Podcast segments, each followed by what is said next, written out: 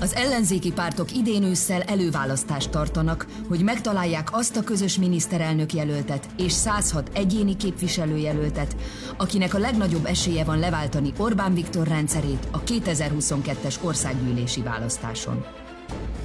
A következő egy órában élőben a Partizánon Budapest egyes számú választókerületének jelöltjei mutatják be, milyen lenne szerintük hazánk a Fidesz legyőzését követően, hogyan képzelik el a magyar társadalom jövőjét, és milyen megoldásaik vannak a választókerület legsúlyosabb problémáira. A vita résztvevői Csárdi Antal, az LMP jelöltje, valamint Gelencsér Ferenc, a Momentum mozgalom jelöltje. A helyszínen már itt van a vita moderátora, Gulyás Márton.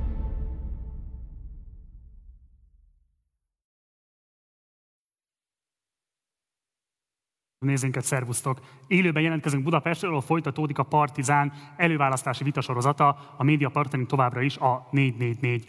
A Partizán összesen 32 egyéni képviselőjelölti vitát szervez abban a három hétben, amit tartanak az előválasztási viták. Nagyjából most tartunk félidőnél. A mai napon először most Budapest egyes szám választókörzetének jelöltjei csapnak össze, aztán majd 7 órától lesz még egy másik vita is. Ha szeretnél a korábbi vitákról, vagy a jövőbeni vitákról tájékozódni, esetleg magad is regisztrálnál, hogy élőben is elgyere a közönség soraiba, hogy így kövesd a vitát. Nos, mindenhez szükséges összes információt megtalálod az előválasztás22.hu oldalon, tehát ezt ajánlom a figyelmetbe.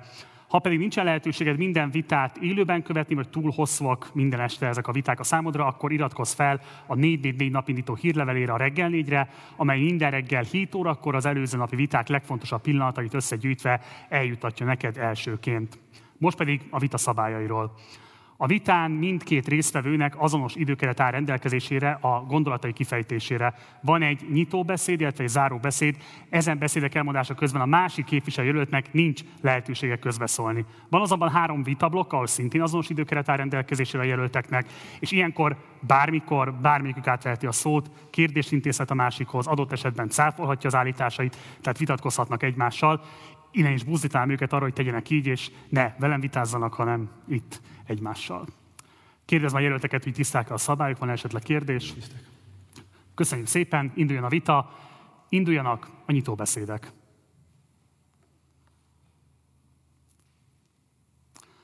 A nyitóbeszédek sorrendjét sorsolással döntöttük el. Első nyitóbeszédét elmondja Csárdi Antal. Köszönöm szépen. Nagy szeretettel üdvözlök mindenkit kamerán innen és túl.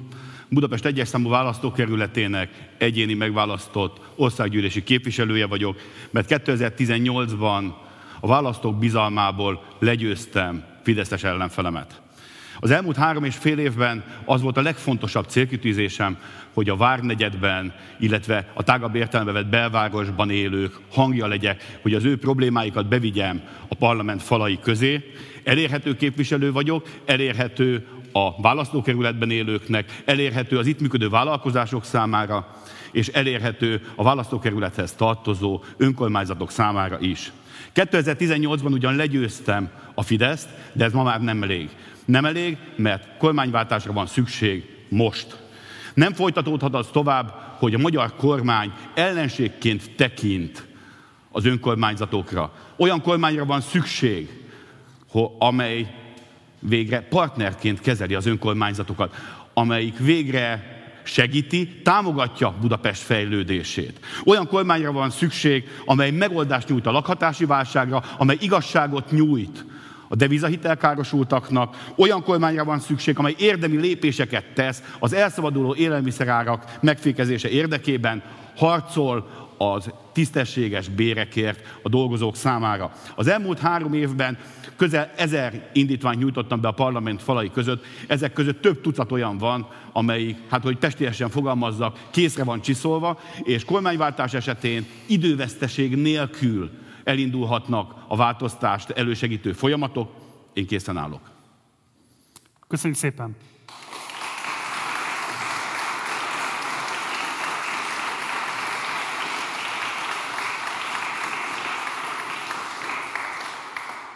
Gerencsér Ferenc nyitóbeszéde következik. Üdvözlöm Önöket helyben és a képernyők túloldalán is. Én Gerencsér Ferenc vagyok, egy helyi lakos, egy adófizető, egy közszolga és egy nagyon-nagyon dühös ember. Azért vagyok nagyon dühös, mert 2010-ben ez a rendszer egy valódi választáson kapott kétharmadot, azzal az ígérettel, hogy elszámoltatás lesz, és Magyarországon be fog köszönteni a Kánaán. Eltelt 11, lassan 12 év, és azt látjuk, hogy ez a rendszer nem, hogy nem élt, ez a rendszer súlyosan visszaélt ezzel a történelmi lehetőséggel. Ennyire mélyen ez az ország erkölcsileg és mentálisan nagyon régen nem volt. Ott tartunk, hogy engem a Calvin téren pultozás közben leköpnek, és az arcomba ordítják azt, hogy egy hazáruló vagyok. Önök egy ilyen országban akarnak élni? Ott tartunk, hogy a saját apámmal nem tudok békességben megebédelni vasárnap, mert a Fidesz annyira mély árkokat ásott, ami még a családi kötelékeket is kikezdi. Ez egészségtelen. És pontosan tudom, hogy önöknek is van hasonló történetük. Én azért kezdtem el politizálni, mert felmértem azt a felelősséget, ami az én és a generáción vállát nyomja. Nekünk kell megállt parancsolnunk ennek a gyűlöletnek. Én azért kezdtem el politizálni, mert elegem van abból, hogy a politika ma Magyarországon egyének meggazdagodását jelenti, pedig egy teljes nemzet gyarapodásáról kellene, hogy szóljon. Én nagyon szeretném, nem, én vissza fogom hozni a közszolga fogalmát, mert a nap végén az a 199 ember, aki a parlamentben ül, az ő feladatuk a közösség szolgálata kellene, hogy legyen, és ma Magyarországon ez nincsen így. Én alpolgármesterként az elmúlt másfél évben 1,2 milliárd forintnyi hűtlenkezelési ügyet tártam fel. És azt látom, hogy a magyar parlamentben egyedül hatházi Ákos az, aki ugyanígy üti a korrupciót. Én ezt a munkát szeretném folytatni országgyűlési képviselőként. Köszönöm. Köszönjük szépen!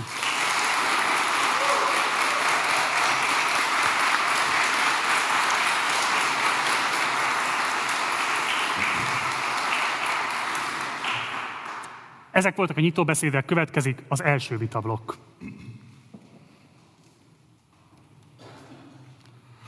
Az első vitablok címe Zöld politika és társadalom. A megszólás sorrendjét itt is sorsolással döntöttük el.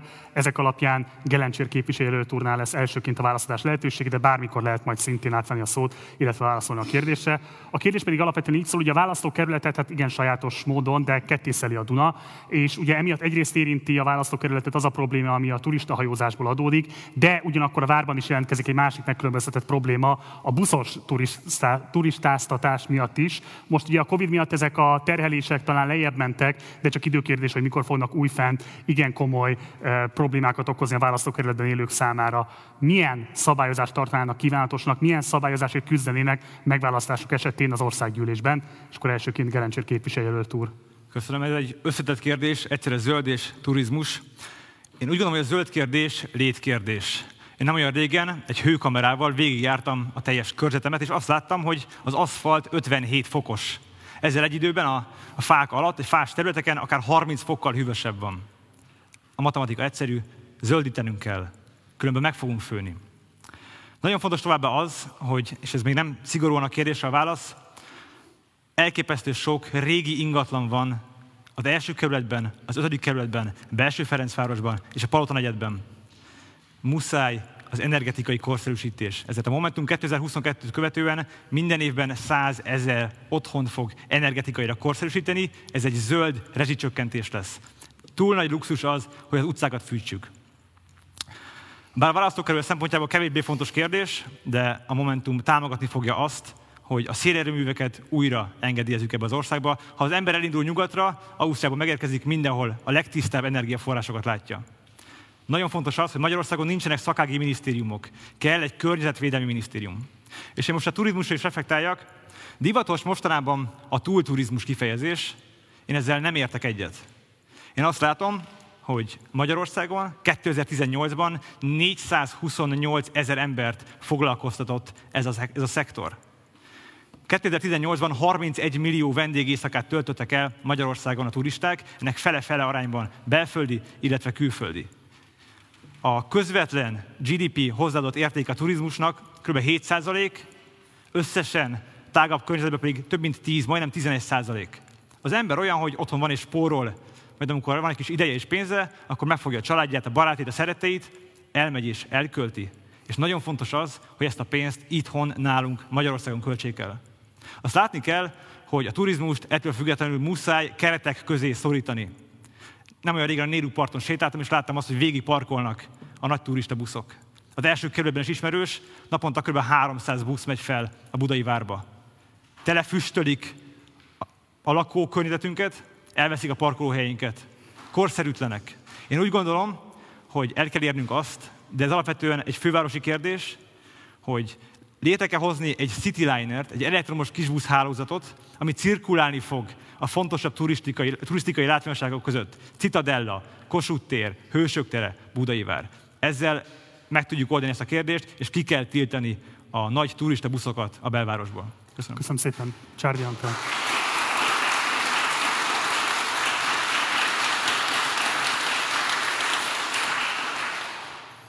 Azt gondolom nem fogok senkit meglepni, amikor azzal kezdem, hogy Budapestnek, a Budapesten élőknek az egyik legnagyobb problémája a légszennyezettség. A légszennyezettség olyan következményekkel jár, hogy mára népbetegség, az allergiás megbetegedéseknek a sokasága, és évente 15 ezer olyan halálesetet vagyunk kénytelenek elszenvedni, ami köthető a levegő minőségéhez. Épp ezért, eh, ahogy képviselőtársam már említette, a energetikai beruházások fontosságát emelném ki én is, mert ezek az energetikai felújítások csökkenték a károsanyag kibocsátást a fűtés rendszeren keresztül, és meggyőződésem, hogy amennyiben ez nem történik meg nagyon hatékonyan rövid idő alatt, akkor annak további halálos áldozatai lesznek, és ezt azt gondolom, senki nem akarhatja. Egyértelműen lehet látni, hogy amikor zöldről beszélünk, akkor beszélnünk kell Paks 2-ről. Paks 2-ről, ami hát egyrészt gazdaságtalan, másrészt nem zöld, tehát hogy ezt szeretném nagyon-nagyon hangsúlyozni, hogy, hogy az atomenergia veszélyes, ráadásul olyan kiszolgáltatottságot eredményez politikai értelemben is, ami ennek az országnak nem lehet az érdeke. Egyértelműen lehet látni, hogy a Paks 2 az Magyarország kiárusítása, hogy túlárazott. A túlárazottságra csak úgy egyetlen egy példát mondjak, a paksi hitelszerződésből felhasznált összeget a magyar kormány kiváltotta piaci hitellel, mert az sokkal olcsóbb volt. De pontosan tudjuk azt is, hogy a fűtőelemek tárolásával összefüggésben is el lehet azt mondani, hogy nincs, nem létezik biztonságos tárolás, és gondoljon bele mindenki, hogy vajon oda költözne közvetlen közelébe egy ilyen tárolóhelynek. És azt gondolom, hogy erre a válasz az egyértelmű nem. A harmadik rész az pedig azt gondolom, hogy egy város, ahol valóban megjelennek a hőkatlanok, egyetlen egy módon tudja túlélni a klímaválságot, amivel kénytelenek vagyunk szembenézni, az pedig a jó minőségű, zöld területeknek a megnövelése, jelentős növelése, és igen, a kormányzatnak, a mindenkori kormányzatnak ebben jelentős szerepe van, mert mit tapasztalunk most? Építési beruházásokon keresztül a zöld területet rombolják, és helyette beton kerül bele. És azt gondolom, hogy ez így nem oké. Okay. Egyértelmű ez a kérdés Csárdi Antalhoz. Ugye, ha jól értettem, akkor most amellett foglalt állást, hogy közép-hosszú távon meg kéne szabadulni a magyar energiagazdaságnak a paksi atomerőműtől, illetve a radioaktív energiáktól. Az a kérdésem önhöz, hogy hogyan lehetne egy olyan időszakban mégis pótolni az így kieső energia mennyiséget, ami a defoszilizációban nagyon fontos lenne, hogy ne szín alapú energiatermeléssel váltódjon ki. Milyen megoldás lenne erre? Egyrészt a megújuló energiaforrások teljesen alkalmasak arra, hogy pótolják a kieső energiatermelést, de azt is szeretném hozzátenni, hogy ma az Európai Unióban egységes energiarendszer van, tehát a megtermelt energiát gyakorlatilag egységesen éri el minden tagállam. A következő négy éves ciklusban hova lehet eljutni a nukleáris energia kivezetése kapcsán az ön megítélése szerint? Én azt gondolom, hogy a nukleáris energiát a lehető leggyorsabban kell kivezetni, amikor a parlament döntött még ciklusokkal ezelőtt a mostani Paksi atomerőmű életidejének a meghosszabbításáról, azt még zöldpártként is támogattuk, de egyértelműen lehet tudni, hogy egy új atomerőmű építése hosszú évtizedekre betonozza be azt az energia termelési struktúrát, amit ez jelent, és meggyőződésem, hogy a zöld energiák alkalmasak arra, hogy kiváltsák a Paks 2 esetleges megépítését semmi esetre sem támogatná? Nem. Köszönöm. Gelencsér Ferenc, ez ugyanez mi a viszonyulása Vitatkoznunk a kell, képviselő úrral. Paks 2-vel a gond az a titkos szerződés, és az, hogy gyakorlatilag egy trójai falóvá kezdünk válni, egy orosz trójai falóvá kezdünk válni. Látni kell azt, hogy igen, ténykérdés, az atomenergia, a kiégett fűtőelemek tárolása nem megoldott és veszélyes, de azt is látni kell, hogy az atomenergia gyakorlatilag a legolcsóbb energia. Azt hiszem, hogy egyértelmű, hogy amennyiben erre mód van, a paksi atomerőművet fejleszteni kell, de nem orosz hitelből megválasztása esetében támogatná egy megváltozott konstrukcióban a Paksi atomerőmű bővítését? A Paks 2-nek a jelenlegi szerződését mi azonnal fel fogjuk mondani. Ettől függetlenül mindenképpen meg kell vizsgálni, tehát igen, a válaszom igen. Meg kell vizsgálni azt, hogy milyen módon lehet Paksot úgy fejleszteni, hogy az egyrészt rentabilis legyen, másrészt pedig ne, szolgálja, ne, ne szolgáltassa ki a magyar kormányt és a magyar embereket az oroszok, oroszoknak. Amikor egy politikus azt állítja, hogy az atomenergia olcsó, akkor csúsztat. Csúsztat, mert nincsenek benne a felépítési költségen kívül semmi. A tárolás költsége nincs beleszámítva abba az egyenletbe, amivel kiszámolják az olcsó atomenergiát. És mondok még valamit, a erőmű leszerelése, amikor letelik az üzemideje, az sincs beleszámítva, és ezek mind-mind olyan hulladékot ö, termelnek, aminek a tárolása sem rövid, sem közép, sem hosszú távon nem megoldottak. És azt gondolom, hogy feléjük unokáink jövőjét. Nem csak a sajátunkat, nem csak a gyerekeikét, az unokáink jövőjét éljük föl, amennyiben mi atomerőműre akarjuk építeni az energiaellátásunkat. Jelenleg szerintem nincsen még valódi alternatíva erre a kérdésre. Nyilván nagyon fontos az, hogy minél több megújuló energiaforrással rendelkezzen Magyarország, de ez valójában a töredékét tudja csak pótolni annak, amit Paks megtermel. Ez egyértelmű. Vegyünk egy másik témát, ami szintén nagyon fontos lenne. Ugye mind a belvárosban, mind a várnegyedben rendkívül rossz a levegő minőség, ez egy általános budapesti probléma. Az LNP-nek a programjában szerepel az, hogy a benzines és dízeles autók forgalomba hozatalát 2030-tól tiltanák. Mit lehetek ezen a következő ciklusban kifejezetten a levegő minőség javításával? Mit kellene kezdeni például a belső égési motoros személygépjárművekkel a rakparton, amelyek a reggeli órákban és a délutáni órákban órák hosszát pöfögtetik a káros anyagot a levegőbe? Hogyan viszonyulnak ez a kérdés? Kérdéshez, és akkor elsőként Gelencsér képviselőjelölt úr. Ö, nagyon egyszerű válasz, be kell fejezni a körgyűrűt, és akkor nem lesz átmenő forgalom az első kerületben. Ez ilyen egyszerű a belső égési motorok kivezetésével kapcsolatban tud hasonló vállást tenni, mint az LNP megfogalmazott? Én úgy gondolom, hogy ez a, ez a megfogalmazás ez helyes, ez jó. 2030-tól ez az irány nagyon helyes, de mint korábban is mondtam, hogyha bevezetnénk ezt a Cityliner-t, ezt az elektromos buszhálózatot, ezzel valójában, és kitiltanánk egy, ezzel egy időben a nagy turista buszokat, ezzel nagyon komoly mértékben ö, meg tudnánk a levegőt tisztítani. Köszönöm, Csárdi Antal.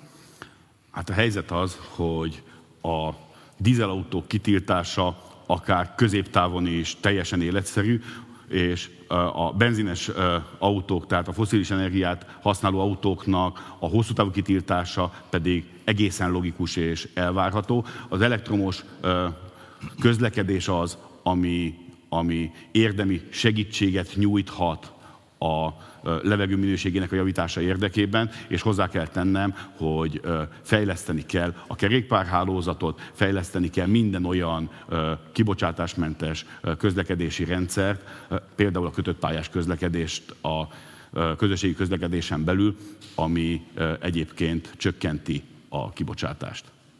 Egy nem feltétlenül országgyűlési képviselő hatáskörébe tartozó kérdés, de mégiscsak fontos. Ugye Budapest városnak van egy kötelezettsége az Európai Unió felé a dugódíj bevezetésére vonatkozóan. Ez még az előző városvezetéseket terhelte, ők ezt nem lépték meg, az új városvezetés próbálkozik vele, de igazából ő sem tudnik úgy, hogy elkötelezett lettne ennek a bevezetése mellett. A kérdésem úgy szól, országgyűlési képviselőként támogatnák vagy sem a dugódíj bevezetését az önök választókörzetében, és akkor elsőként Gerencsér Ferenc a szó. Én nem értek egyet a dugódíj bevezetésével, bár nincs autóm, nem is használok autót. Ettől függetlenül úgy gondolom, hogy a megoldás itt valójában az, hogy fejlesszük a fővárosi közlekedést. Át kell terelni az embereket a tömegközlekedésre. Ez, ez lett egy megoldás. Valamint időszerűen egyébként kiegyezni fővárosi szinten a bizonyos mikromobilitási eszközöket ö, értékesítő cégekkel, gondolok a Lime-ra, a Bőrre, a Goliatra. Köszönöm Én egyértelműen egyetértek a azokkal a forgalom csökkentő technikákkal, amit egyébként a dugódíj jelent. Egyelőre azt látjuk, hogy az ötödik kerületet legjobban az átmenő forgalom károsítja, de igaz ez az első, a kilencedik és a nyolcadik kerületre is, és azt gondolom, hogy ilyen módon lehet csökkenteni a forgalmat a városban. Budapest kinőtte, kinőtte az autós forgalmat. Tehát támogatni a következő négy ciklusban? Köszönöm. És egy utolsó kérdésem van még időnk. Ugye a zöld átállás kapcsán egy gyakran hangoztatott szempont, ide az a sajnos keveset tárgyalt, hogy hogyan oszlanak meg ennek a költségei, kik viselik ennek a költségeit, és ugye pont például a belső égési motoros autóknak a kitiltása, korlátozása az alacsony jövedelmű háztartásokat terhelnék meg, akik a mobilitásukat így tudják biztosítani. Milyen intézkedésekkel próbálnák meg egyenlőbbé tenni ezeknek a költségeknek az eloszlását? Hogyan segítenék azt, hogy ne a legszegényebbeknek kelljen megfizetniük az átállás költségeit, és akkor elsőként Gelencsér Ferenc. Szerintem nagyon fontos lenne az, hogy uh, például Zalegerszegben ne egy tankgyár épüljön, hanem egy Tesla gyár. Szerbiában épül Európa legnagyobb akkumulátorgyára. Adjuk össze, amik adottak. Én úgy gondolom, hogy egy nagyon jó kormányzati lépés lenne, nyilván nem azt mondom, hogy adjuk mindenkinek Teslát, de ez egy irány. Az, hogy ha elektromos autókat helyezünk forgalomba, minél több elektromos autót, és erre adunk támogatást, az egy nagyon jó zöld irány és hogy érni el azt, hogy az alacsony jövedelmű háztartások is megengedhessék maguknak az elektromos gépjárműveket? Mint imént, mint imént, imént mondtam, egy nagyon komoly támogatásra. Tehát inkább alulra osztana semmit most, hogy a mostani kormányzat teszi ezt fölülre ebben a kérdésben? Én úgy gondolom, hogy pénz lenne rá, jelenleg 9%-os a TAO. Ha ezt meg, mi azt mondjuk, hogy 12%-ra kéne emelni, Joe Biden javaslat az, hogy legyen 15%, ez kb. 400 milliárd forint többlet bevételt jelentene államháztartási szinten, tehát a forrás egyébként meg lehetne hozzá alokálni. Köszönöm szépen, Csárdi Antal. Egyértelmű, hogy úgy lehet segíteni a kisebb jövedelműek elektromos járműhoz jutását, hogy jövedelemvizsgálattal egybekötött támogatást kell nekik nyújtani. Tehát a magas jövedelműek ne tudjanak ilyen támogatást igénybe venni, vagy kisebb mértékű támogatást tudjanak. Köszönjük szépen. Erre még reagálnék. Az, hogy hogyan tudjuk elérni, hogy a kisebb jövedelműek is mert tudják venni ilyen eszközöket, nagyon egyszerű, progresszív adórendszer kell hiszen akkor több pénz fog maradni ezeknél az embereknél. Ez egy jó lépés lehet. Mi három adókulcsban gondolkodunk, ez egy megoldás lehet. Köszönöm szépen. Gerencsé Ferencek maradt még 40 másodpercet. Kérdezem a képviselőt urat, hogy kívánja használni az időkeretét. Igen, szeretném, köszönöm. Nagyon fontos látni azt, hogy nagyon sokszor mindig a Kossuth téren nézünk a megoldásért. Ez egy probléma, az elmúlt egy évtizedben alakult ki, mert jelenleg mindent egy ember dönt el. Pedig a helyi problémákat helyben kell tudni megoldani. Én úgy gondolom, hogy ennek a körzetnek az országgyűlési, országgyűlési képviselőjének egyik legfontosabb feladata az, hogy a helyi önkormányzatok polgármesterével nagyon jó viszonyt ápoljon, és forrást tudjon biztosítani a helyi fejlesztésekhez. Én mindenképpen el fogom érni azt, hogy minden helyi önkormányzat évente egyszer egy fontosabb főutcát teljes mértékben be tudjon fásítani, ki tudjon zöldíteni. Köszönöm szépen. Négy másodperc maradt, még kíván élni, vagy tovább. Köszönöm. Ez volt az első vitablok, következik a második vitablok.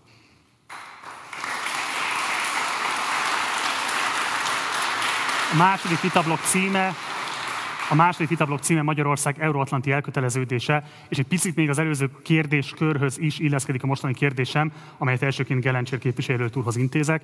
Ugye mindkét képviselőtnek nagyon markán zöld programja van, többször is hangsúlyozták a zöld átalakítás, át, átalakulás melletti elköteleződésüket. Ugyanakkor az LNP határozottan kiáll a globális kereskedelmi egyezmények ellen, a Momentum viszont támogatja ezeket, úgyhogy kérem, hogy valamilyen módon válaszoljon arra, hogy miért gondolják fontosnak a globális kereskedelmi egyezmények melletti kiállásokat. Ugye itt a kritika az szokott lenni általában, hogy ezek az egyezmények segítik elő azt, hogy hosszú termelési láncok alakuljanak ki, ami önmagában igen komoly környezetterhelést jelent. Nem áll egy ellentmondásban a kereskedelmi egyezmények melletti elköteleződésük és a zöld átalakulás melletti elköteleződésük. Technikai kérdésre menne, ez még csak egy rövid kérdés, vagy ez már maga a nagy vitablokk? Nyugodtan fejtse ki a véleményét. Ennek köszönöm. Én úgy gondolom, hogy ahhoz, hogy tudjunk fejleszteni, és ahhoz, hogy tudjunk egy zöldebb irányba menni, ahhoz pénzre van szükség. Ehhez pedig mindenképpen támogatni kell az ilyenfajta globális kereskedelmi egyezményeket. Látni kell, hogy Európában is az hozta el a békét, hogy az emberek elkezdtek az intézmények, a gazdasági intézmények elkezdtek összefonódni. Az egész Európai Unió innen indult ki. 70, lassan már 80 éve békesség van ebben, ebben a kontinensben, és ez többek között ennek köszönhető. De ha már az Európai Unió és Magyarország helyzete Én emlékszem akkor, amikor, arra, amikor először mentem külföldre édesanyámmal és a testvéreimmel egy buszos útra. És arra is emlékszem, hogy a határon fegyveres őrök, német kutyákkal leszállítottak minket, ez volt a határőrzés. Ez ma nincs. Ha én elindulok, akkor egészen elmetek Barcelonáig, anélkül, hogy meg kellene állnom. Ez Európa. Európa a határok nélküliség. Európa én vagyok, Európa a szerkesztő úr, Európa önök, és mindenki, aki a, a képernyő túloldalán figyel minket. Ezért is borzasztóan dühít, amikor Orbán Viktor azt mondja, hogy Brüsszel ezt üzente, hogy Brüsszel azt üzente, hogy meg kell ejteni Brüsszelt. Nincs ilyen. Az Európai Uniót az országok állam és kormányfői, tehát egy 27 részben Orbán Viktor vezeti. Ez a narratíva ebből adódóan teljesen hamis. Látni kell azt, hogy az Európai Unióból csatlakozásunk óta napi szinten két milliárd forint érkezik ide hozzánk. Csak ezt a pénzt sajnos nem látjuk, mert Orbán Viktor és Tibort és Mészáros zsebét tömték ezzel a pénzzel. Ezzel egy időben Magyarországon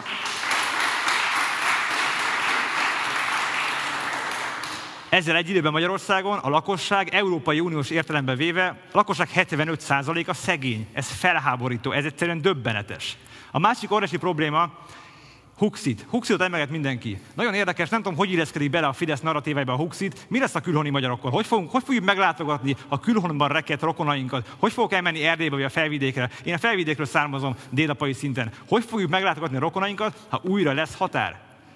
Ami nagyon fontos. A hidegháború alatt Bécs volt a titkos ügynökök találkozási helye. Ezt mindenki tudja. Én kezdek attól félni, hogy lassan Budapest lesz az. Itt van az orosz beruházási bank, ide akarják hozni a kínai kommunista párt egyetemét, a Fudánt. Én úgy gondolom, hogy Magyarországnak az Európai Unióban van a helye. Nyugathoz tartozunk. Hogy a klasszikust idézek, nehogy már visszafelé járjuk le a honfoglaló magyarok útját. Minél hamarabb, amint lehet, be kell vezetnünk az eurót, vissza kell szereznünk azt a reputációt, amit 11 éve Orbán Viktor tönkretett, csatlakoznunk kell az európai ügyészséghez. Köszönöm. Köszönöm szépen.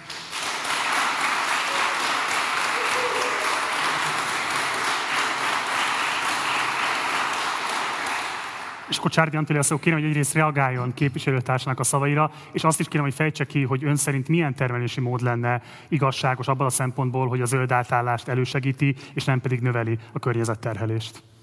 Jó, akkor hadd kezdjem azzal, hogy a szabadkereskedelmi egyezmények ö, elsősorban azt eredményezik, hogy a nemzeti jog alól kikerülnek ezek a vállalatok. Tehát onnantól kezdve jó példa erre a Monsanto, és még millió példát lehetne mondani. Gyakorlatilag megállapodást kötnek az államokkal, a nemzetállamokkal, hogy de külön bírósági eljárásban lehet őket csak számon kérni. Ez azt jelenti, képviselőtársam, hogy amennyiben a szabadkereskedelmi egyezményeknek olyan típusú szabad utat adunk, mint amiről ön beszél, akkor felejts el azt a lehetőséget, hogy egyébként állampolgárként, és ugye azzal jött ide, hogy jön egy állampolgár, és az is, vagy én állampolgárként majd ö, jogi eljárást tudok indítani a nagyvállalatok ellen. Ráadásul ö, ezek a szabadkereskedelmi egyezmények olyan struktúrát eredményeznek, ahol a szállítási láncon keresztül olyan hihetetlen környezetterhelést okoznak a, a Földnek, ami nem fenntartható. És amikor azt mondom, hogy nem fenntartható, akkor azt állítom, amit az IPCC is állított egyébként néhány héttel ezelőtt, hogy villámgyorsan el fogjuk érni a másfél fokos melegedést, és abban az esetben elindulnak azok az automatizmusok, amik után nem fog tudni beledézni az unokájának a szemébe.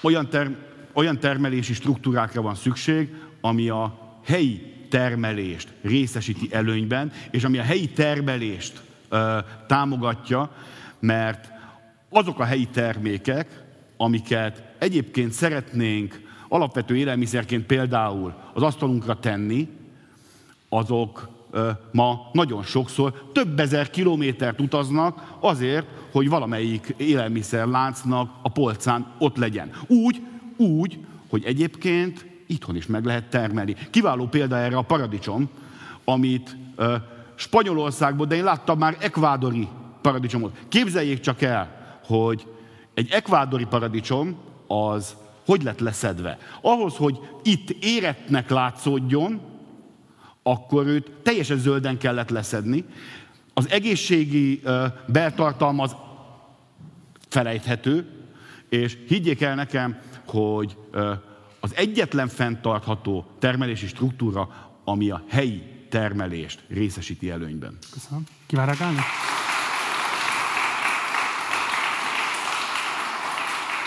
Köszönöm. Az imént említettem azt, hogy EU-s viszonylatban a hazai lakosság 75%-a szegény. Amennyiben egy ilyen bezárkózó gazdaságpolitikát folytatnánk, úgy értelemszerűen az áraink megemelkednének. Pontosan azért jó ez a globális kereskedelmi lánc, mert leszorítja az árakat. Lehet, hogy, ahogy nem mondta képviselő úr, idő előtt leszedik a paradicsomot, de megfizethető. Köszönöm. Köszönöm. Bocsánat, hadd reagáljak egy percet. Tehát, hogy aki volt piacon, vagy ö, bevásárló központban az elmúlt hónapban, érzékelte ezt a hihetetlen árcsökkenést? Mert én nem.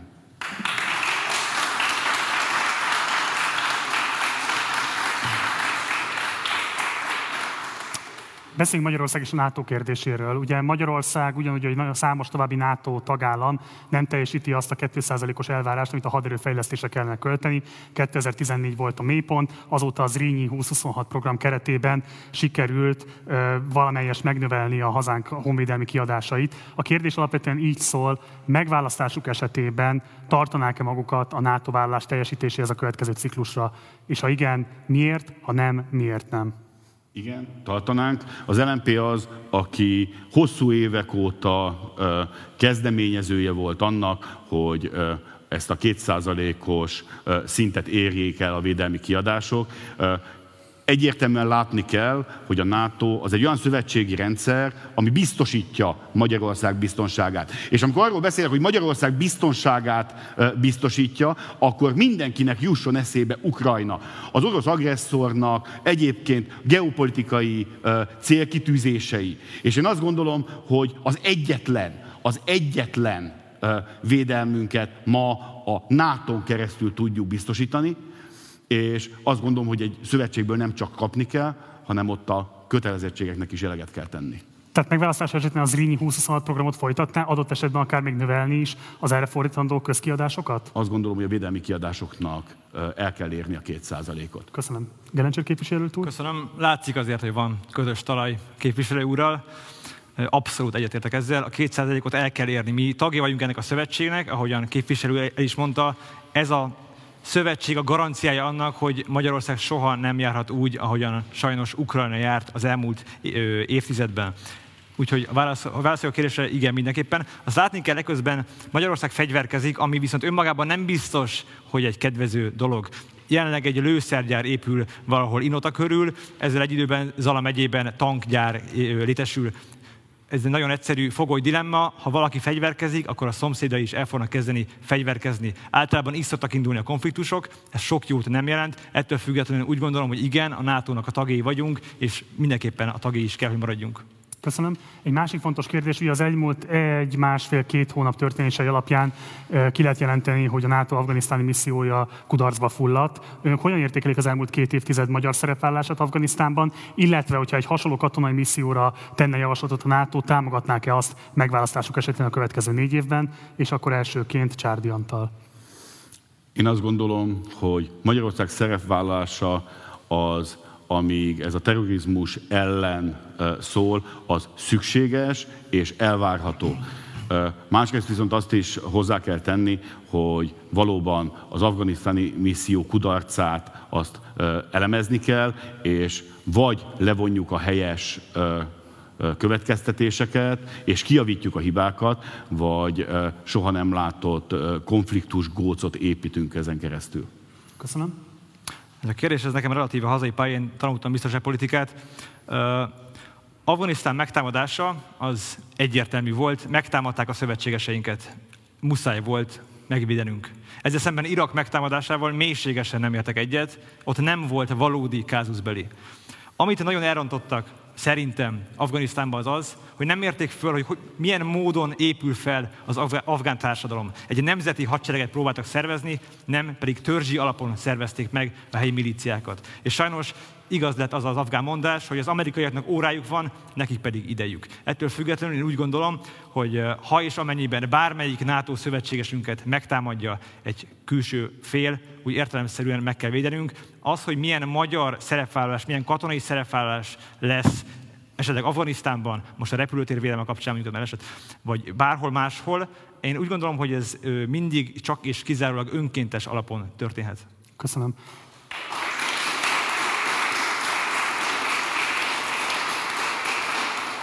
És akkor záró kérdésén kicsit absztraktabb szinten a magyar külpolitikáról szeretném kérdezni önöket.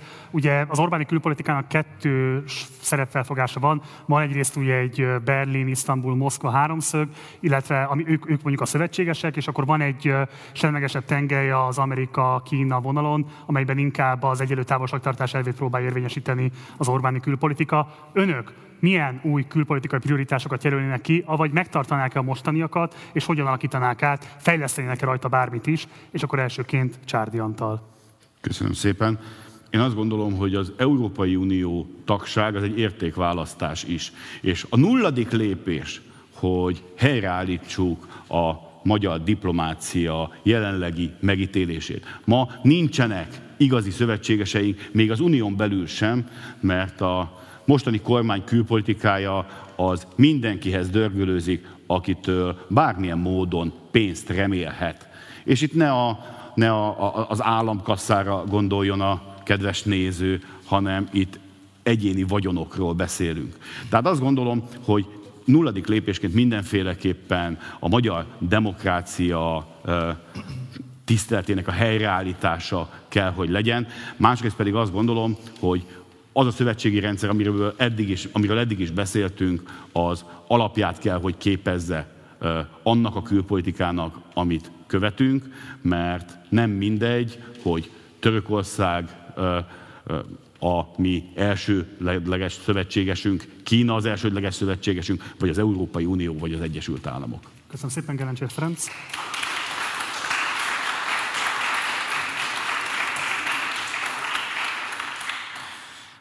Törökország azért óvatosan képviselő úr, hiszen a szövetségesünk, ők is NATO tagok. Ettől függetlenül ki kell mondanunk azt, hogy Magyarország nem komp ország. A nyugathoz tartozunk, nem pedig a kelethez. Pontosan ezért át kell világítanunk az összes, át kell világítanunk az összes külképviseletünket, és meg kell tisztítani Magyarországot az orosz és a kínai befolyástól. Ki kell ebrudálni, ki kell ebrudálni Budapestről és Magyarországról az orosz fejlesztési bankot. Nem engedhetjük meg, hogy a Fudán a diákvárosban megépüljön. Én megértem azt, hogyha egy nagy hatalom, egy bármilyen hatalom, egy bármilyen ország szeretné a felső oktatását exportálni, ez rendben van. Egyébként nekem járnak ismerőseim a Fudára, a kínai Fudára. Azt mondják, hogy a képzés nem rossz, de alapvetően nagyon át van itatva ideológiailag. Amennyiben a kínai államnak ennyire fontos egyébként az, hogy exportálja a felsőoktatását, van Pilis Csabán egy üres kampuszunk, a Pázmány Péter katolikus egyetem régen ott volt, vegyék meg, de ne a magyar adófizetők pénzéből épüljön fel a Fudán Egyetem. És ami legfontosabb, a Fidesz sokszor, sokszor érve azzal, hogy az unió stagnál, az unió a következő század vesztese. Azért azt látni kell, hogy ez egy relatív stagnálás. Nyilván a szegényebb országok jönnek föl, hiszen van honnan. Köszönöm szépen. Gerencsér Ferencnek 8 másodperce, Csárdi Antanak 50 másodperce maradt. Kérdezem a képviselőtőröket, hogy kívánnak-e élni a maradék idejükkel a blogban. Én egy rövid reakciót szeretnék. Az országgyűlési vita során is elmondtam, hogy a Fudán Egyetem idehozatala az nem más, mint egy ideológiai transfer. És nekünk erre az ideológiai transferre nincs szükségünk. Mert hogyha nem geopolitikai célok irányították volna a magyar kormányt, hogy idehozza a Fudán Egyetemet, akkor idehívhatta volna az MIT-től kezdődően bármelyik nagy nemzetközi hírű egyetemet, de nem ezt tették. És azt gondolom, hogy az különösen aggasztó, hogy egy olyan fejlesztést próbálnak tönkretenni, mint a diákváros, ezzel egyébként becsapva minden budapestit. Köszönöm.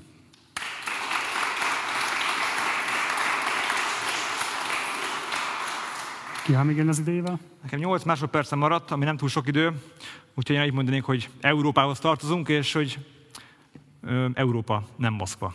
Köszönöm. Köszönjük szépen. Köszönjük, ez volt a második vitablok, következik a harmadik és egyben utolsó vitablok. Kormányváltás vagy rendszerváltás, így szól a vitabloknak a címe, és akkor elsőként most Csárdi Antalhoz fordulnék. Egy 2018-as interjújában szeretnék idézni, akkor úgy fogalmazott, nem elég csak befelé, hanem a közvélemény számára is sokkal egyértelműbbé kell tenni azt a kongresszus által elfogadott álláspontot, miszerint az LNP számára semmilyen választási együttműködés nem kívánatos sem a jobbikkal, sem a baloldal lejárat adott pártjaival. Én ezt képviselem. Most négy éve vagyunk később, miért, hogy ezek a pártok most a szövetségesei, sőt bizonyos értelemben akár a támogató is az indulásának. Ugye, hogyha végignézzük az elmúlt uh, tíz évet, és azon belül még szorosabban az elmúlt négy évet, akkor el lehet azt mondani, hogy uh, Magyarországot egy olyan irányba fordította a Fidesz-KDNP kormány, amit a választási rendszert is ismerve nem lehet megállítani csak együttműködéssel. Ráadásul az elmúlt három év a parlamenti munkát, ha végignézzük, tökéletesen igazolta, hogy egy megtisztulási folyamat elindult, és azt gondolom, hogy nem véletlen az, hogy bár ilyen markáns véleményt fogalmaztam meg, ma minden parlamenti ellenzéki párt támogatását élvezem az indulásomkor. Azban még kéne mindenképpen a véleményt kifejteni, hogy hogyan érvelne azoknak a korábbi LNP szimpatizánsoknak, akik pont azt szerették a pártban, hogy volt egy különutas politikája, és most pont amiatt pártanak el, mert azt látják, hogy ebben az LNP feladta a korábbi álláspontját. Úgyhogy, ha megnézzük a különböző kutatási adatokat, akkor azt lehet látni, hogy a pártnak a népszerűsége drámaian bezuhant, hogyan próbálna érvelni nekik amellett, hogy mégis jöjjenek vissza és támogassák például az önindulását. Én azt gondolom, hogy a legfontosabb érv emellett az, hogy most a 22-es kormányváltás kapcsán érdemi és valós esély nyílik arra, hogy megvalósítsunk a programunkból minél többet. Köszönöm szépen.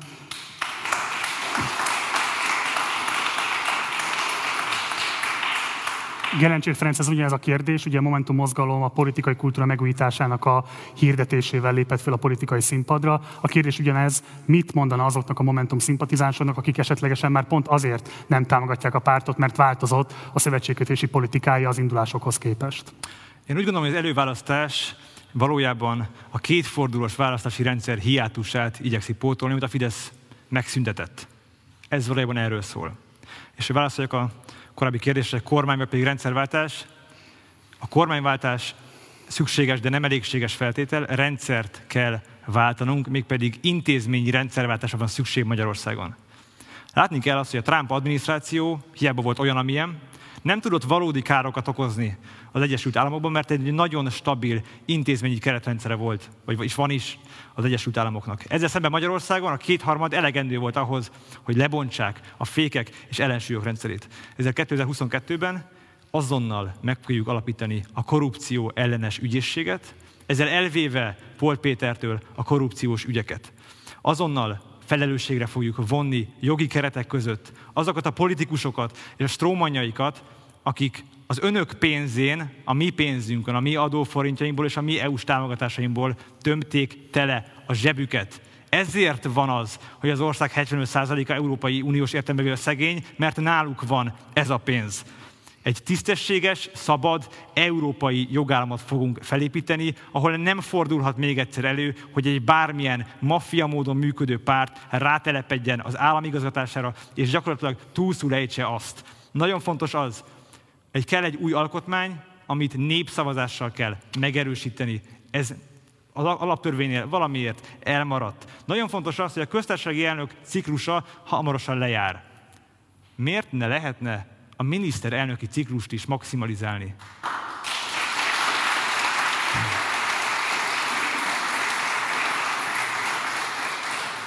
A mi javaslatunk az, mi, javaslatunk az, hogy egy ember, egy személy maximum 8 évig lehessen miniszterelnök. És ami nagyon fontos, meg kell szüntetnünk a titkolózó államot. Ez az állam mindent eltitkol az állampolgárai elől. Paks 2, Budapest, Belgrád. Semmit nem tudunk. Nagyon fontos az, hogy nyilvánosságra kell hozni a 30 éve húzódó ügynök aktákat, amit a Fidesz rendszeresen leszavaz. És miért szavazza le? Azért, mert kiderülne az, hogy annak a rendszernek a kiszolgálói a fele annak a csapatnak, akik 1956 hőseit bebörtönözték és kivégezték. Ez, ez egyik legfontosabb lépésünk. A másik pedig az,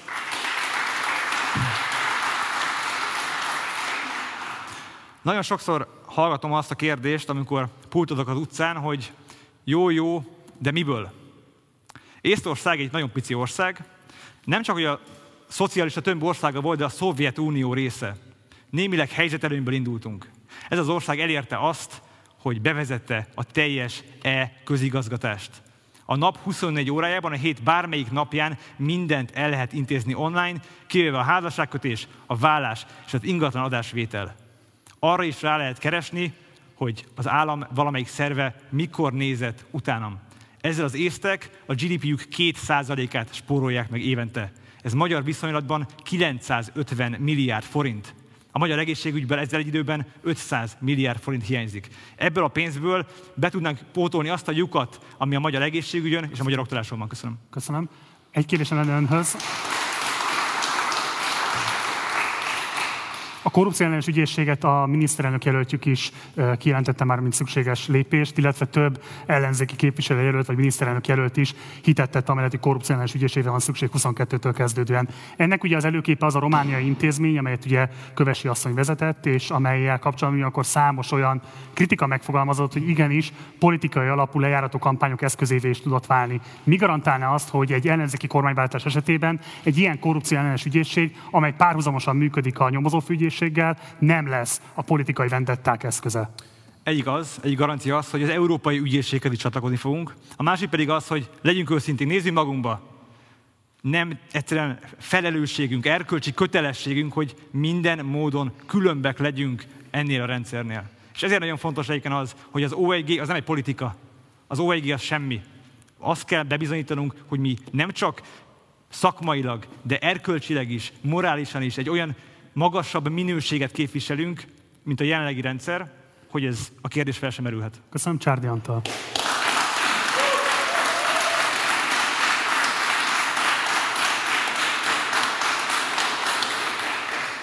Hadd menjek visszafele. A korrupciós ügyészségnek a működését az az átláthatósággal lehet biztosítani. Ezzel az átláthatósággal tudjuk kizárni azt, hogy politikai vendetta, azt hiszem szerkesztő úr így fogalmazott, politikai vendetta eszközévé váljon.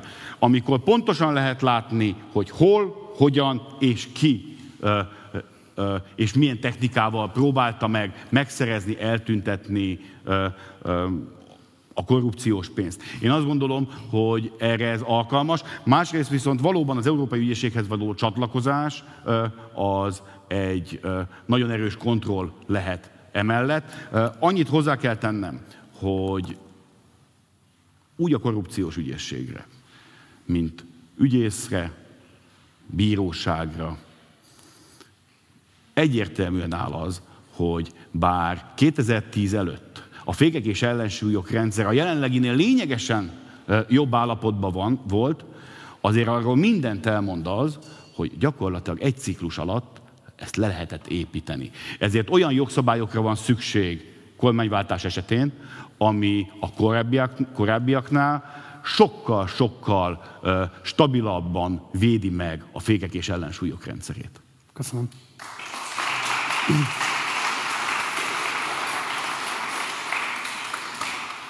Némileg pikáns helyzet, hogy a választókerület területén helyezkedik el a Karmelita Kolostor, amely ugye jelenleg a miniszterelnökségnek az otthon. Megválasztások esetében mit kezdenének a Karmelita szerepével? Meghagynák a mostani funkciójában, átalakítanák, mit kezdenének vele? Elsőként Csárdi Antali a szó. Én azt gondolom, hogy a Karmelita Kolostort vissza kell adni annak, akié a magyar társadalomnak. Kulturális szerepet kell, hogy beját, betöltsön, és meggyőződésem, hogy minden ilyen ö, műemlék, ami a nemzeti kincsünk, azt nem foglalhatja semmilyen politikai célra a politika. Tehát, hogy egyszer mindenkorra ö, tegyük tisztába, hogy a Karmelita Kolostor, illetve az egész vár az a nemzeti kincsünk része, ezért azt gondolom, hogy csak kulturális tartalommal lehet megtölteni. Ez ebből az is következik, hogy a Nemzeti Galériát meghagyná a várban? Igen. Köszönöm. Gerencsőr képviselő úr.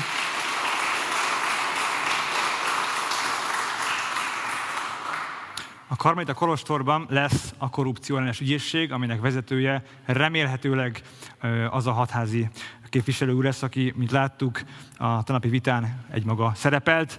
Úgy gondolom, hogy a Momentum a garancia arra, hogy ebben a kormányban, a következő kormányban nem lesz, nem lesz korrupció. Mi vagyunk az, az egyetlen párt, aki, az összefogáson belül, akik az ő indulását támogatják. Én azt látom, hogy ez a rendszer egyébként a jövő helyett a múltba, az emberek helyett látvány beruházásokba fektet, és erre tökéletes példa a budavári beruházások.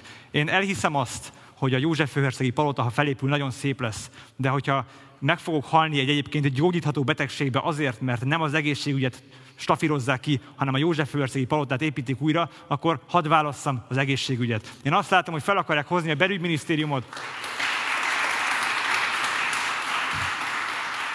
fel akarják hozni a belügyminisztérium épületét ami a, jelenleg a Gresham palota mellett van. Önök szerint mi lesz belőle, mert szerintem egy Tibort vagy egy Orbán Rahel hotel, ez szinte biztos. Fel akarják hozni a pénzügyminisztériumot, ami három éve zajlik az építkezés, mellette levő utcával szálló por miatt már két étterem csődbe ment, a harmadik jelenleg küzd a túlélésért. Fel akarják hozni a külügyminisztériumot, aminek egy nagyon impozáns épülete van a rakparton. Fel lenne ennyi minisztérium, a miniszterelnökség, a köztársasági elnöki palota egy olyan pici helyen, amit turisták milliói látogatnak évente. Ez egy elképesztő biztonságpolitikai politikai kockázat. Köszönöm szépen. Egy gyors kérdés még önhöz. A Nemzeti Galériával mit kezdene? Meghagynál mostani helyén, vagy támogatjanak az elköltöztetését? A Nemzeti Galériának a várban a helye, és még hadd mondjak annyit. Jártam a Lovardába, meghívtak, nagyon szép épület, le van parkettázva a homok, ugyanis azt se tudják, hogy mire fogják használni. Megkérdeztem helyben az urakat, mi lesz a Lovarda sorsa, nem tudják, milliárdokat ölnek olyan épületekbe, amiknek még a funkciójáról sincsenek semmi tudomásuk. Köszönöm szépen. Csárdi Antalos szól a kérdés, és kérem, hogy Gelencsér képviselőtől is próbálja majd válaszra szolgálni rá, bár csak 35 másodperce maradt. Mint gondolnak a lakástörvényre, amit ugye az AB eh, döntése után lényegében kizárólag a várbeli lakásokra szabtak át? Hogyan kezelnék ezt egy kormányváltás esetében? Milyen szabályozást tartanának kívánatosnak?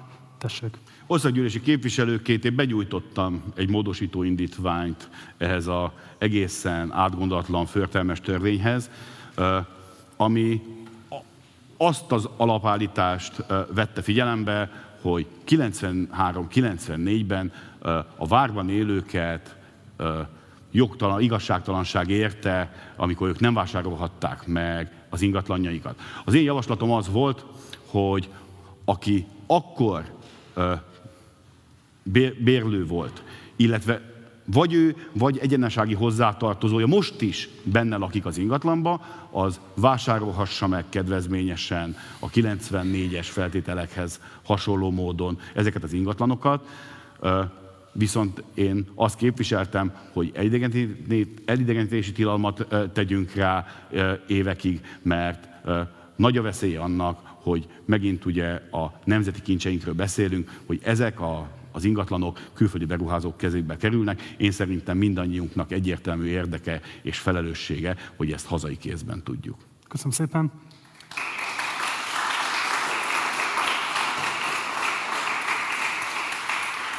A vári lakások kérdése nem egy fekete-fehér kérdés, ahogy ezt a média sokszor bemutatja. Nem csak Bayer Zsoltok, nem csak Rákai Kálmánok jelennek a budai várban, hanem 2200 állampolgár is. Látni kell azt, hogy ezek az emberek jelentős részük kimaradt a privatizációból, és ők azt kapták 90-ben kárpótlási díjként, hogy örökre bérlők maradhatnak. Jelenleg az önkormányzat nem igazán diszponál ezek fölött az épületek fölött, gyakorlatilag csak felújítási kötelessége van, de nincsen bérlőkijelölési joga. Csárdi úr, egyetértek.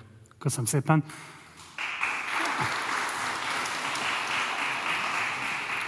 Gelencsér Ferencnek 12 másodperce, Csárdi Antanak 1 perc 54 másodperce maradt. Kérdezem a képviselőt urakat, hogy kívánnak élni az időkeretükkel. Csárdi Antal. Köszönöm szó. szépen. Reagálni szeretnék, csak nem akartam az előző kérdést megakasztani. Én azért abban reménykedem, hogy kormányváltás esetén nem lehet majd elmondani egy képviselőjelölti vita során, hogy ki lesz az ügyészségnek a vezetője. Én azt gondolom, hogy ez így nincs rendben, azzal együtt, hogy én Hatházi Ákosnak nagy tisztelője vagyok.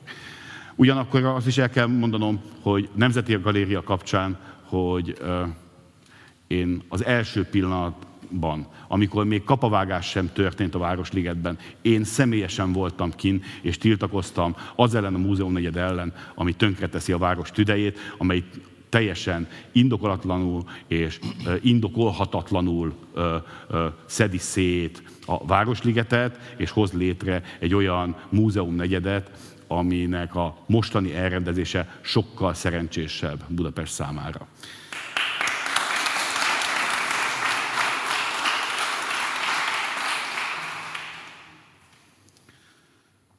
Én azt gondolom, hogy végül, és tudom, hogy ez a, ebbe a témakörben nem illik bele tökéletesen, de azt gondolom, hogy a mai vita során nagyon kevés szó esett az 5., a 8. és a 9. kerületről. És azt gondolom, hogy ennek kapcsán hadd beszéljek két mondatot a lakhatási válságról. Arról a lakhatási válságról, ami elsősorban a 8. és 9. kerületben élőket, és részben az 5. kerületben élőket sújtja. Egy olyan bérlakás programra van szükség, illetve olyan szociális városrehabilitáció, ahol a bérlakások megújítását próbáljuk elérni, ami, amit még nem látott ez az ország, mert amennyiben ez nem történik meg, akkor sem a csokon keresztül, sem semmilyen jövedelemből ismerve a ingatlanáraknak a változásait az elmúlt évekből nem fogja megoldani a lakhatási válságot, ezért én azt gondolom, hogy az első feladataink egyike, hogy a költségvetésben 100 milliárdos nagyságrendet biztosítsunk rá forrást. Köszönöm.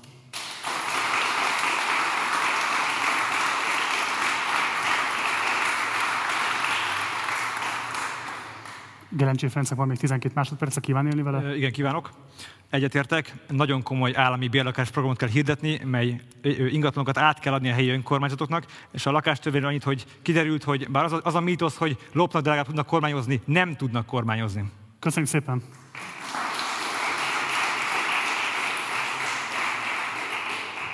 Ez volt az utolsó vitablok, következnek a záróbeszédek. A záróbeszédek elhangzásának sorrendjét szintén sorsolással döntöttük el, úgyhogy elsőként most Gelencsér Ferenc záróbeszéde következik. Én jelenleg egy alpolgármester vagyok, és amikor kilépek az otthonomból, akkor valójában belépek az irodámba. A tágabb, értelembe vett irodámba. Látom azt, hogy ott egy leszakadt pad, amit fel kell újítani, és látom azt, hogy ott a kiomlik a szemét a kukából, ki kell üríteni. De azt is látom, hogy be akarják hozni a fudánt. Azt is látom, hogy itt van a körzetben az orosz beruházási bank.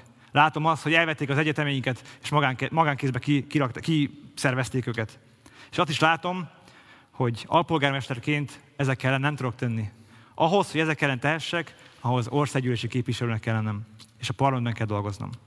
Én egy olyan országban szeretnék élni, ahol az állam nem szól bele abba, hogy kit szerethetek, nem akarja megmondani, hogy mibe higgyek, és nem akarja helyettem eldönteni, hogy mitől leszek magyar. Én egy olyan országért fogok dolgozni, ahol a lehetőség mindenki számára adott, és nem attól függ, hogy az ember hova születik. Egy olyan országért fogok dolgozni, ahol a politika nem egyének meggazdagodását jelenti, hanem egy teljes nemzet gyarapodását. De a legfontosabb talán az, hogy ez a kormány 11 éve küzd, harcol, szabadságharcot vív mindig valaki ellen. Ez a társadalom békére vágyik. Én biztosan békére vágyom, de úgy gondolom, hogy önök is. Bízom benne, hogy az elhangzottakkal önök is egyetértenek, és amennyiben igen, úgy kérem támogassanak az előválasztáson.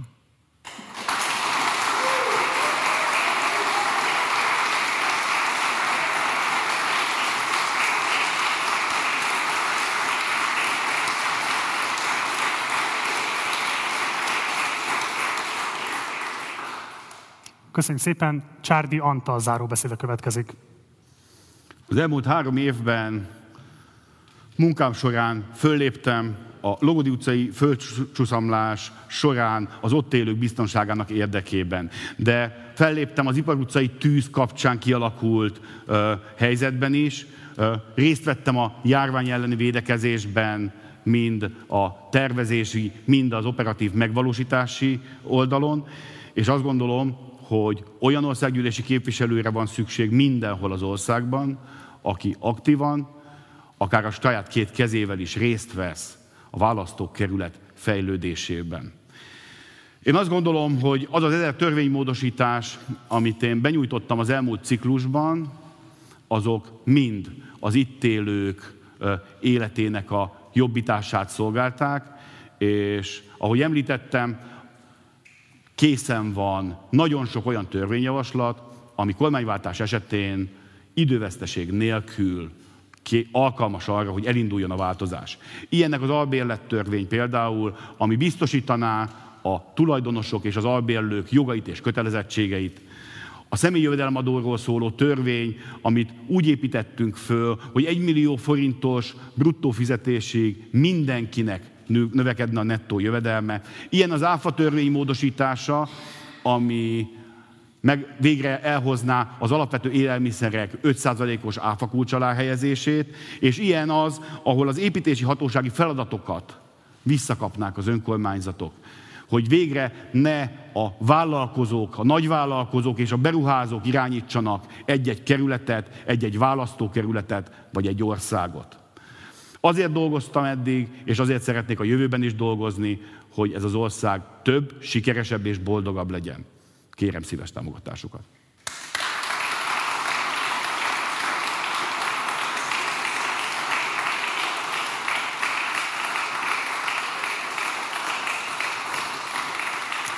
Köszönjük szépen! Ez volt Budapest egyes számú választókörzetének ellenzéki képviselői közötti vitának. Nagyon szépen köszönöm mindkettőjüknek, hogy elfogadták a meghívásunkat, és hogy itt voltak. Egy nagy tapsot szeretnék kérni mindkét képviselőt úrnak.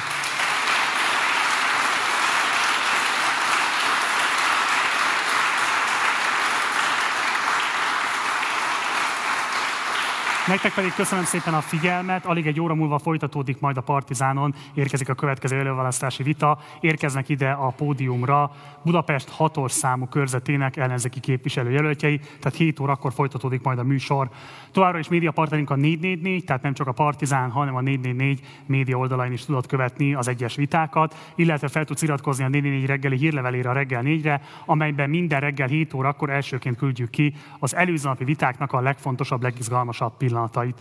Ha szeretnél tájékozódni a korábbi vitákról, vagy az eljövendő vitákról, szeretnél tudni, hogy mikor és hol leszünk a következő nagyjából több mint másfél hétben, akkor az előválasztás 22.hu oldalon minden releváns információt megtalálsz.